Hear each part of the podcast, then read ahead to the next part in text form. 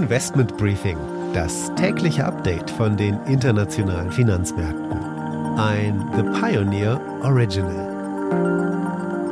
Einen schönen guten Morgen aus Frankfurt. Mein Name ist Annette Weißbach und ich freue mich, dass Sie bei dieser Spezialausgabe mit dabei sind.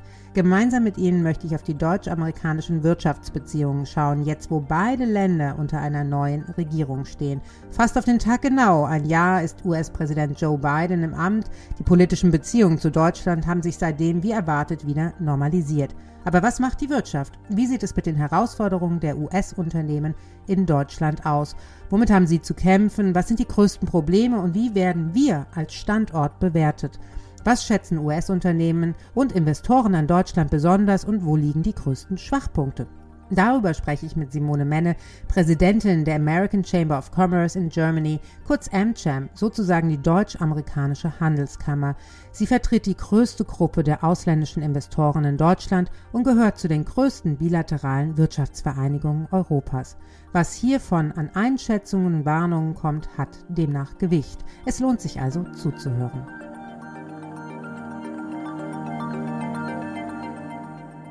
Frau Menne, herzlichen Dank, dass Sie sich Zeit nehmen, mit mir zu sprechen. Wir wollen erstmal auf den CFO-Survey schauen. Den haben Sie ja zusammen mit KPMG, also AmCham und KPMG, in Auftrag gegeben. Was sind denn die Hauptaussagen, wie sich US-Unternehmen in Deutschland wohlfühlen? Also die wichtigste Botschaft ist, denke ich, dass sich US-Unternehmen in Deutschland wohlfühlen und dass wir eine sehr stabile Beziehung haben auf dem Transatlantik, trotz aller Unwägbarkeiten. Nichtsdestotrotz gibt es natürlich äh, auch, auch äh, positive und negative Besonderheiten, die in dem Survey angesprochen wurden. Welche sind das denn genau, wenn Sie sagen positive und negative? Man, schauen wir mal auf Licht und Schatten. Ja, genau. Ich denke, das ist auch wichtig, äh, nicht immer nur das Negative zu betonen. Also wir haben insbesondere eine hohe Verlässlichkeit. Wir haben einen hohen Ausbildungszustand. Also die, die duale Ausbildung wird äh, weiterhin sehr geschätzt. Ähm, wir haben ein stabiles Rechtssystem, einen Standort, also der schon wichtig ist, weil man weiß, worauf man sich einlässt, wenn man hier investiert. 70 Prozent der Unternehmen, äh, der US-Unternehmen sagen auch, dass sie sich wirtschaftlich erfolgreich hier aufgestellt haben. Allerdings, und das äh, sind jetzt deutliche Punkte, die wir auch schon in unserem Transatlantic Business Barometer festgestellt haben, das Thema digitale Infrastruktur ist wirklich eins, was Sorgen macht. Das ist ja eine Bestätigung dessen, was wir in Deutschland auch schon wissen, insbesondere bei Behörden, aber natürlich auch ansonsten. Netzverfügbarkeit zum Beispiel ist etwas, das wird beanstandet und äh, das äh, ist auch seit Jahren eine weitere Verschlechterung. Also da müssen wir jetzt wirklich aufpassen, um den Standort Deutschland nicht zu gefährden. Und da äh, sehen wir als MCHAM, dass hohe Investitionen notwendig sind. Das Zweite sind die Energiekosten. Auch das, denke ich, ist wenig überraschend und momentan momentan natürlich noch akuter. Und äh, das Dritte ist tatsächlich etwas, was natürlich auch fast immer kommt, zu hohe Unternehmensbesteuerung.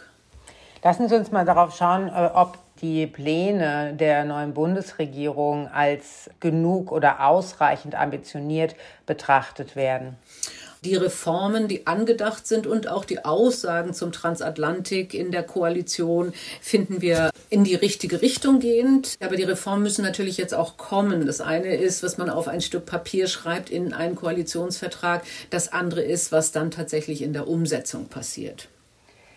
Das Thema Umsetzung war ja all die Jahre das große Problem. Ähm, haben Sie denn das Gefühl, dass die politischen Protagonisten sich dessen bewusst sind, dass es diesmal wirklich anders laufen muss? Ja, äh, habe ich schon. Ähm, wobei ich es nicht an Tatsachen derzeit schon richtig festmachen kann. Aber was ich schon sehe, ist, es gibt äh, vom Bundeswirtschaftsministerium, vom Finanzministerium, auch in der Außenpolitik schon deutliche und konkrete Aussagen, was man plant, wie es weitergehen soll und an einigen Stellen auch, auch eine Ehrlichkeit, äh, dass bestimmte Sachen eben dieses Jahr nicht erreicht werden, die ich äh, schon erfrischend finde. Ich denke, wir werden als MCHAM auch wirklich äh, durch unsere Positionspapiere auch versuchen, da weiterhin in Richtung zum Beispiel Bürokratieabbau zu arbeiten, der ja schon oft und immer wieder angesagt wurde und auch jetzt wieder äh, und wo, wo es tatsächlich wahrscheinlich durch die Masse an Ämtern und Bürokratien und, und äh, ähm, Föderalismus äh, mit am schwierigsten ist, das aber ein absolutes Muss ist. Wenn Sie sagen, dass es quasi mehr Kooperationen geben sollte, ne, bewegen wir uns mit großen Schritten weg von dieser protektionistischen Agenda, die es an, unter Trump gab. Auch Biden hat es ja teilweise mitgenommen in die neue US-Administration. Was bedeutet das für die wirtschaftliche Kooperation? Also als MCHAM sind wir natürlich ganz klar gegen Protektionismus. Und ich denke, die globale Entwicklung der letzten Jahre hat gezeigt, dass Protektionismus wirklich keine Hilfe ist.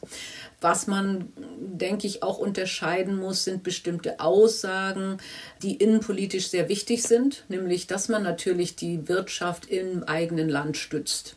Das muss die beiden Administrationen sagen und das wird auch äh, hier äh, die, die Koalitionspartner natürlich ausdrücken müssen, dass man den Standort entwickeln möchte.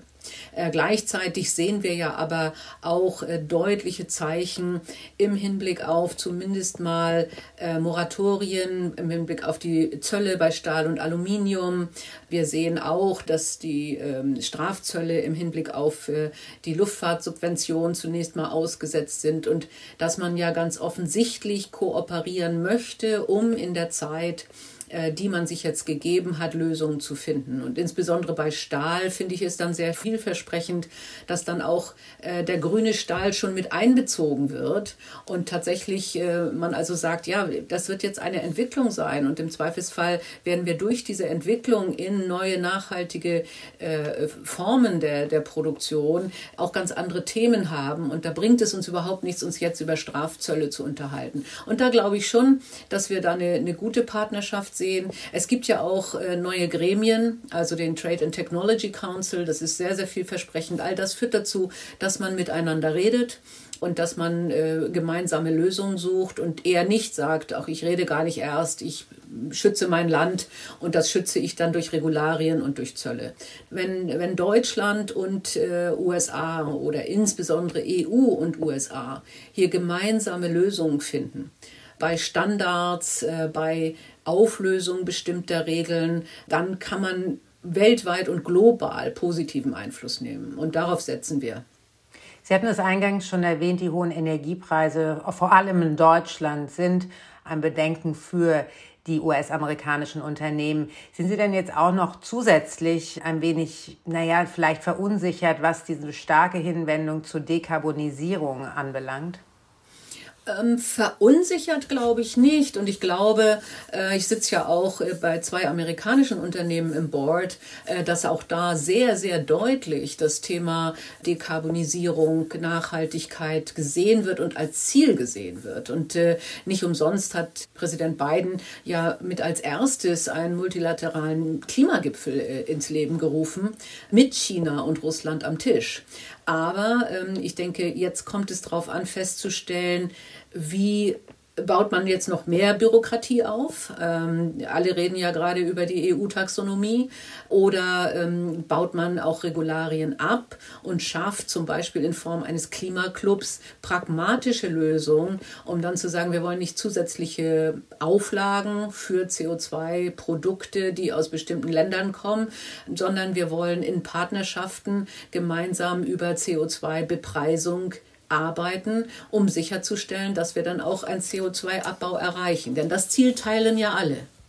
Ja, also es ist eher die Herangehensweise an das Ziel, was unterschiedlich äh, interpretiert wird. Die Europäer setzen wahrscheinlich traditionell mal wieder mehr auf den Staat, währenddessen die Amerikaner eher eine marktbasierte Lösung haben wollen.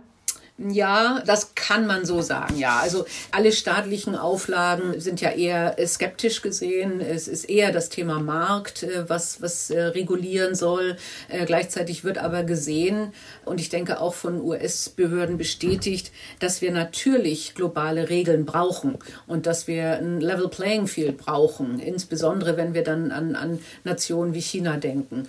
Und ähm, ich denke, wenn es dann die gesunde Mischung zwischen beidem ist, nämlich dem Pragmatismus, Pragmatismus und dem Unternehmerischen in den USA und den Standardsetzern in der EU, dann kann man da, glaube ich, zu guten Lösungen kommen. Lassen Sie uns doch mal schauen, wie es den deutschen Unternehmen denn in den USA geht. Denn hier wird ja auch relativ viel neu reguliert. Es gibt neue Subsidies auch für Elektrofahrzeuge, wenn sie denn in den USA gebaut werden. Was ist denn da so das generelle Sentiment? Also grundsätzlich auch da fühlen sich die deutschen Unternehmen in den USA absolut wohl. Und ähm, es ist schon so, wir haben das hier natürlich sehr stark in der medialen Wahrnehmung gefühlt, dass es ganz schlecht ist in der Trump-Ära. Aber das stimmt so ja auch nicht. Ne? Die deutschen Unternehmen arbeiten ja auch stark regional mit den Bundesstaaten und den Gouverneuren zusammen. Da gab es immer starke Beziehungen und äh, das ist auch jetzt äh, weiterhin äh, sehr stabil und sehr positiv. Und äh, wir sehen auch, dass deutsche Unternehmen profitieren auch von bestimmten Regeln oder auch Ansätzen, die, selbst wenn es draufsteht, America First, über Zulieferung äh, zum Beispiel positiv auf, auch auf deutsche Unternehmen wirken. Und wir, wir sehen ja auch, wir können es gar nicht genug wiederholen, dass eine gute Kombination wie BioNTech und Pfizer auf vielen Ebenen natürlich äh, wirklich Sachen sind, die wir weiter vorantreiben können. Da haben wir Best-in-Class-Beispiele, wie Innovation und Größe, Skalierung zu hervorragenden globalen Ergebnissen führen. Wenn man sich die USA und äh, die beiden Administrationen anschaut, die sind ja mit einem starken Bang und mit sehr viel Rückenwind gestartet, aber jetzt wird es doch ein bisschen schwieriger. Wie steht denn das Land wirtschaftspolitisch da, mal abseits von den Märkten, die ja weiterhin sehr, sehr positiv unterwegs sind? Ja. Ja, also ich denke, das muss man immer im Auge behalten, dass ja eigentlich die Ergebnisse erstaunlich gut sind. Also ob das Orderbooks sind oder ne, also dass, dass die Firmen da schon ganz positiv äh, aufgestellt sind. Allerdings immer unter dem Schatten von Corona und Corona schlägt derzeit natürlich wieder zu und äh, es gibt natürlich große Sorgen. Ähm, da ist die USA in Anführungsstrichen schon weiter als wir, weil es da schon mehr Ausfälle gibt und gleichzeitig, und das äh, finde ich eher besorgniserregender, ähm, wenn dann große Projekte tatsächlich aufgehalten werden aufgrund äh, innerpolitischer Probleme. Das heißt, dass das Infrastrukturprojekt gar nicht erst durchgezogen werden kann, weil damit andere Sachen im Kongress eingehandelt werden sollen. Dann ist das natürlich etwas, was tatsächlich auf die Wirtschaft wiederum wirken kann und den Aufschwung nicht so positiv gestalten lässt, wie ursprünglich vielleicht geplant.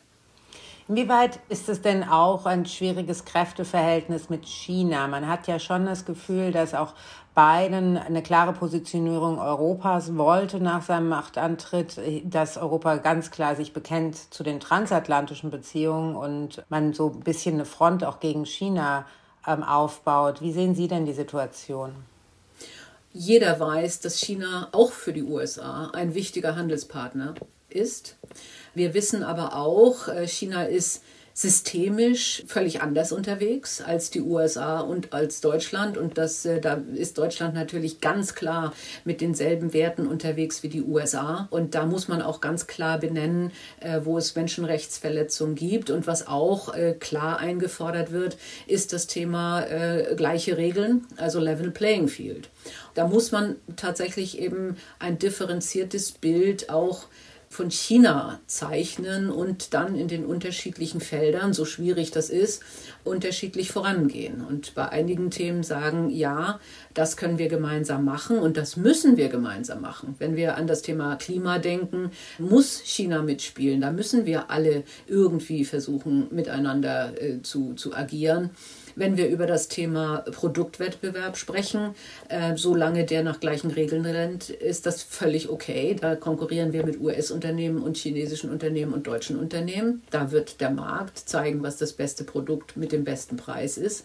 Aber wenn es um die Systeme geht, stellen wir ganz deutlich fest, äh, das ist natürlich äh, ein Gegensatz, den wir in China haben gegenüber USA und, äh, und Europa. Noch ein kurzer abschließender Blick auf das neue Jahr. Was sind denn für Sie die großen Themen, wenn Sie an 2022 denken? Ganz, ganz wichtig ist, dass wir wirklich radikale Schritte in das Thema Klima tun. Es bringt den Unternehmen nichts, wenn wir halbgare Sachen machen. Ja, äh, das, das sagen auch unsere Mitglieder. Also klare Regeln, nach denen wir uns orientieren können und wo wir dann wissen, dann können wir investieren, in das können wir investieren äh, und so werden wir gemessen in Zukunft. Das ist dreimal besser, als wenn es äh, ja, aber oder vielleicht kommt so, vielleicht kommt so. Ne? Also und ich denke, wir alle wissen, dass es die Klimaziele gibt und wir sie einhalten müssen. Also würde ich mir schon wünschen, dass da die neue Regierung äh, klare deutliche Wege in eine neue Richtung geht. Und ich verstehe auch die beiden Administrationen so, dass sie dazu bereit ist. Und das zweite Thema, insbesondere für Deutschland, muss das Thema Digitalisierung sein. Wir müssen massiv bei dem Thema Infrastrukturausbau und bei dem Thema Ausstattung von Behörden vorankommen. Und für mich das dritte Thema wäre wirklich etwas, was leider immer wieder hinten runterfällt, und das ist das Thema Bildung. Wenn wir nicht gut ausgebildete Mitbürger haben, und das fängt bei den Schulen oder Kindergärten an, betrifft natürlich aber auch äh, äh, Menschen, die hier zu uns kommen als Geflüchtete oder als Arbeitnehmer in Zukunft. Da brauchen wir eine gute Integration und eine gute Ausbildung. Das wären so die drei Themen, die ich für ganz wesentlich halte in 2022. Vielen Dank, Frau Menne. Ich danke, Frau Weisbach.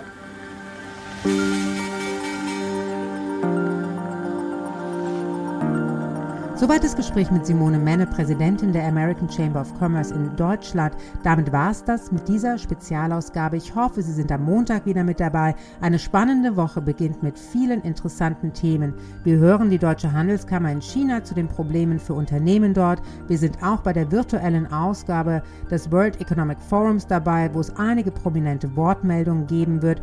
Und ich spreche unter anderem mit dem CEO von OpenGrid Europe über den Ausbau des Gas- und Wasserstoffnetzes in Deutschland.